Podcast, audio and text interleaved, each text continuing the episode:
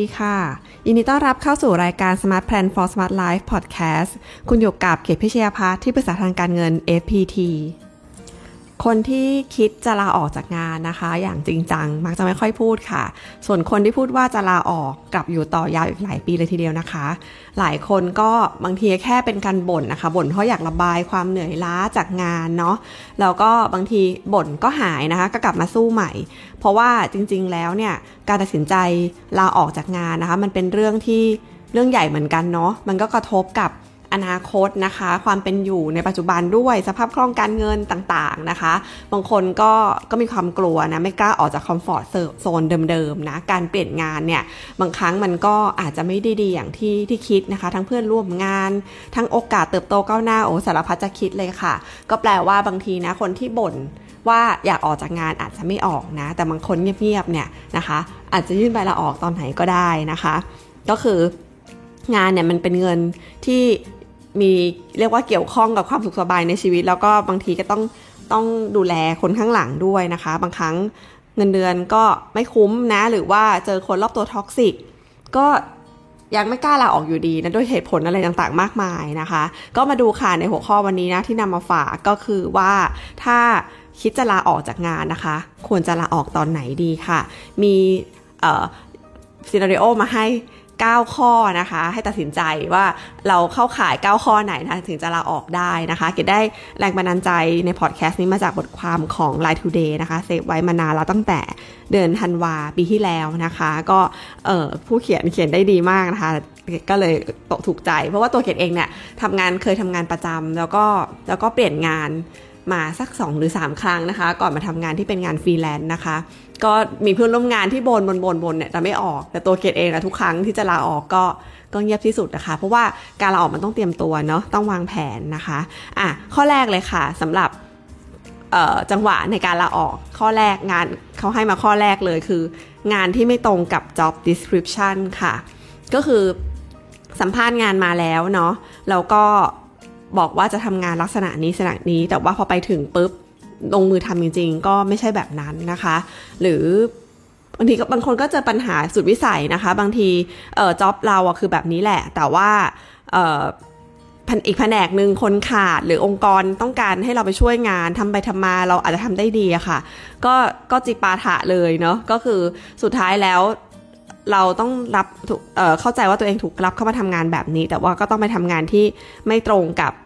กับสิ่งที่ตกลงกันนะคะถ้ามันเป็นเรื่องที่ดีกับตัวเราก็ว่าไปอย่างแต่ถ้าเกิดมันเป็นเรื่องที่ไม่ดีเป็นงานที่เราไม่ชอบอึดอัดไม่ใช่ทางเนาะไม่ถนัดไม่มีความสุข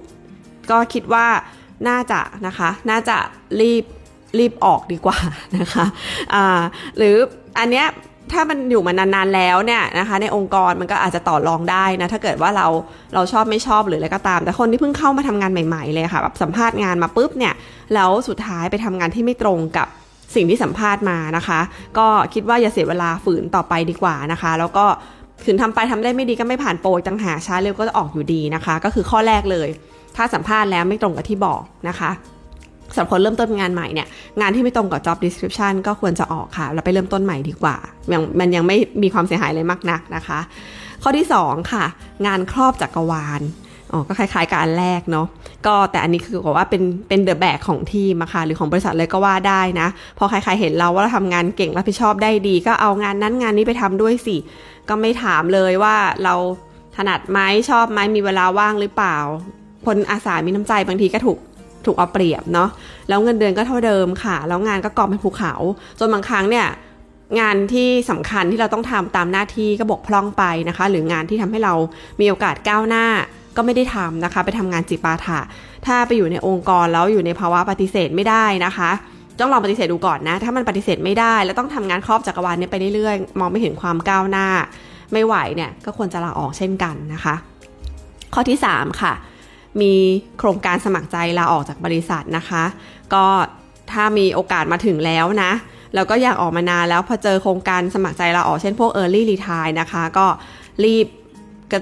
รีบตอบรับเลยค่ะเพราะว่าพวกโครงการสมัครใจเขาจะมีเงินชดเชยให้นะมีเงินชดเชยให้เราก็จะมีเวลานะคะมีเวลามาตั้งหลักหางานใหม่หรืออาจจะไปเริ่มทำอะไรเป็นธุรกิจเล็กๆที่เราอยากจะทำก็ได้นะคะก็ถ้ามีแบบนี้ก็ รีบเลยค่ะเพราะมันจะมีเงินชดเชยให้ค่ะข้อที่4ค่ะงานที่ทำแล้วเราหมดความท้าทายก็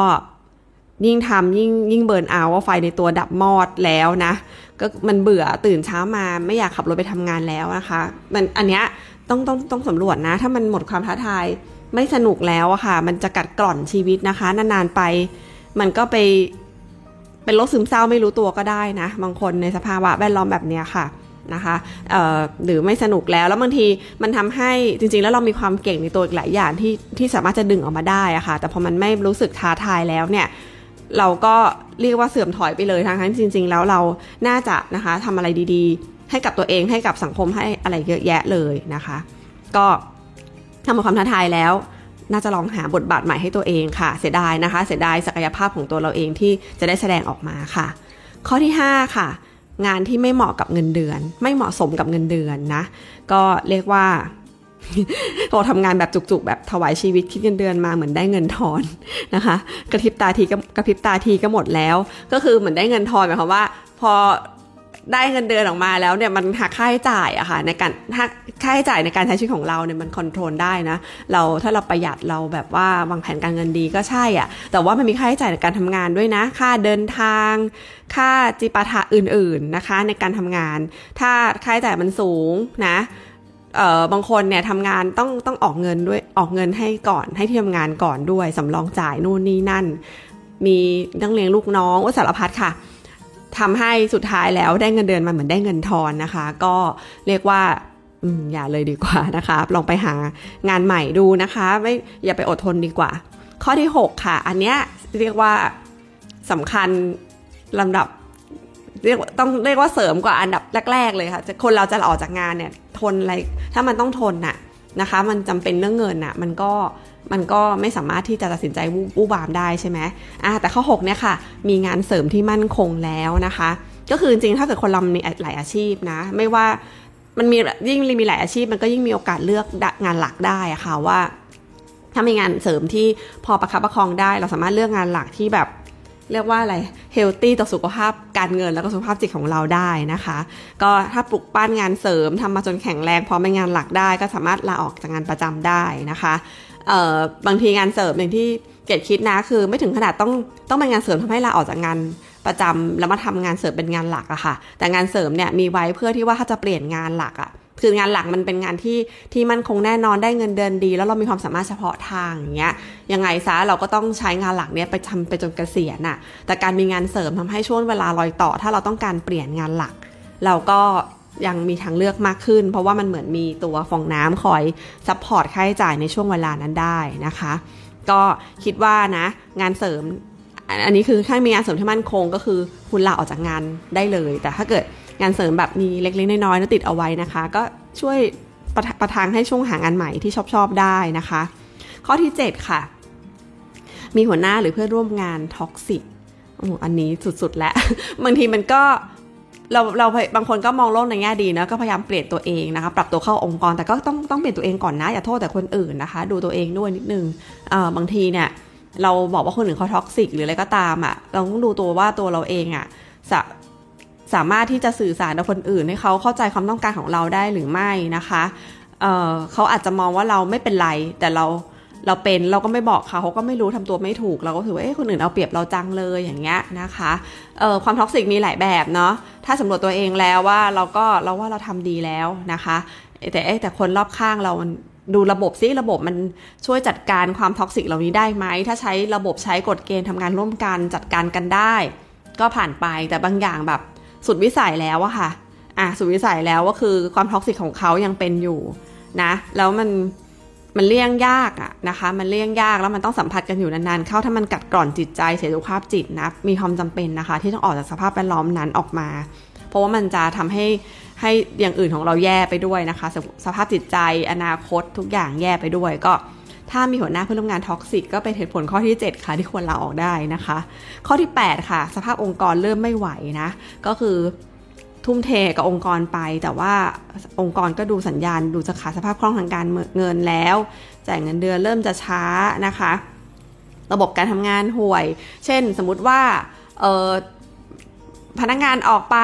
ต้องเคยทำแผนกนี้ด้วยคน5คนเหลือ3คนคนใหม่ก็ไม่รับนะคะเพราะดูองค์กรก็ไม่เริ่มมีเงินจ้างแล้วก็ไม่ต้องลุ้นนะคะแต่บางคนเขาก็มีบางคนเขาอยู่รอได้เงินชดเชย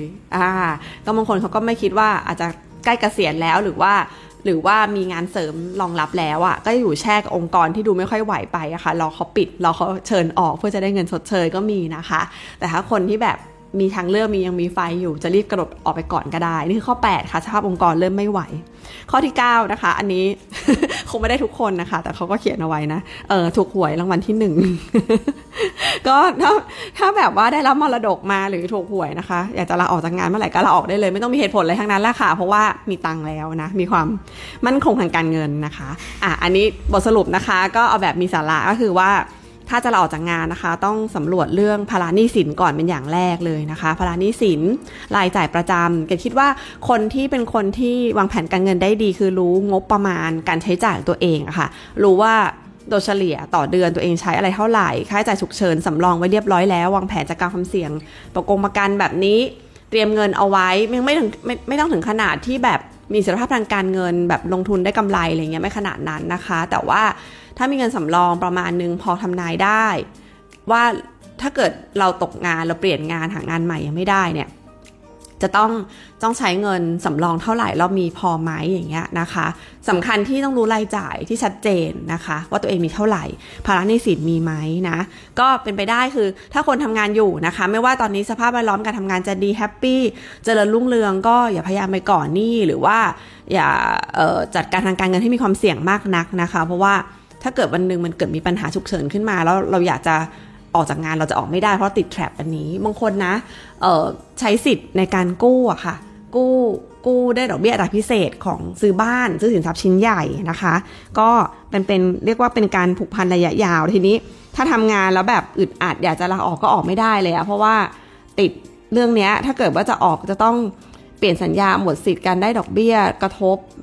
เงินก้อนใหญ่หนี้สินอะไรต่างๆก็ต้องทนต่อไปนะคะก็คิดให้ดีค่ะว่าอะไรๆก็เปลี่ยนแปลงได้แล้วก็ในโลกสมัยนี้อย่ากลัวการเปลี่ยนแปลงเลยนะคะโอกาสใหม่ๆมีเยอะแยะมากมายแล้วโชคดีของคนสมัยนี้คือเกดคิดว่ามันมีงานเสริมที่ทำออนไลน์ได้เยอะแยะเลยนะคะไอพีอื่นๆก็มีเคยพูดแบบเรื่องของการเป็นนักเขียนการทำพวก affiliate marketing นะคะอะไรต่างๆที่เรียกว่าเป็นงานเสริมแบบว่าทำงานประจำแล้วยังทำตรงนี้ได้ลักษณะพวกงานในหน้าได้คอมมิชชั่นอะไรอย่างเงี้ยนะคะก็ทำให้เราอ่ะมีรายได้เสริมมีทางเลือกเกิดเบื่องานหลักแล้วเปลี่ยนงานขึ้นมาก็ไม่ต้องอึดอัดมากนะคะก็นำไอเดียมาฝากค่ะว่า9ข้อนะคะ9เหตุผลที่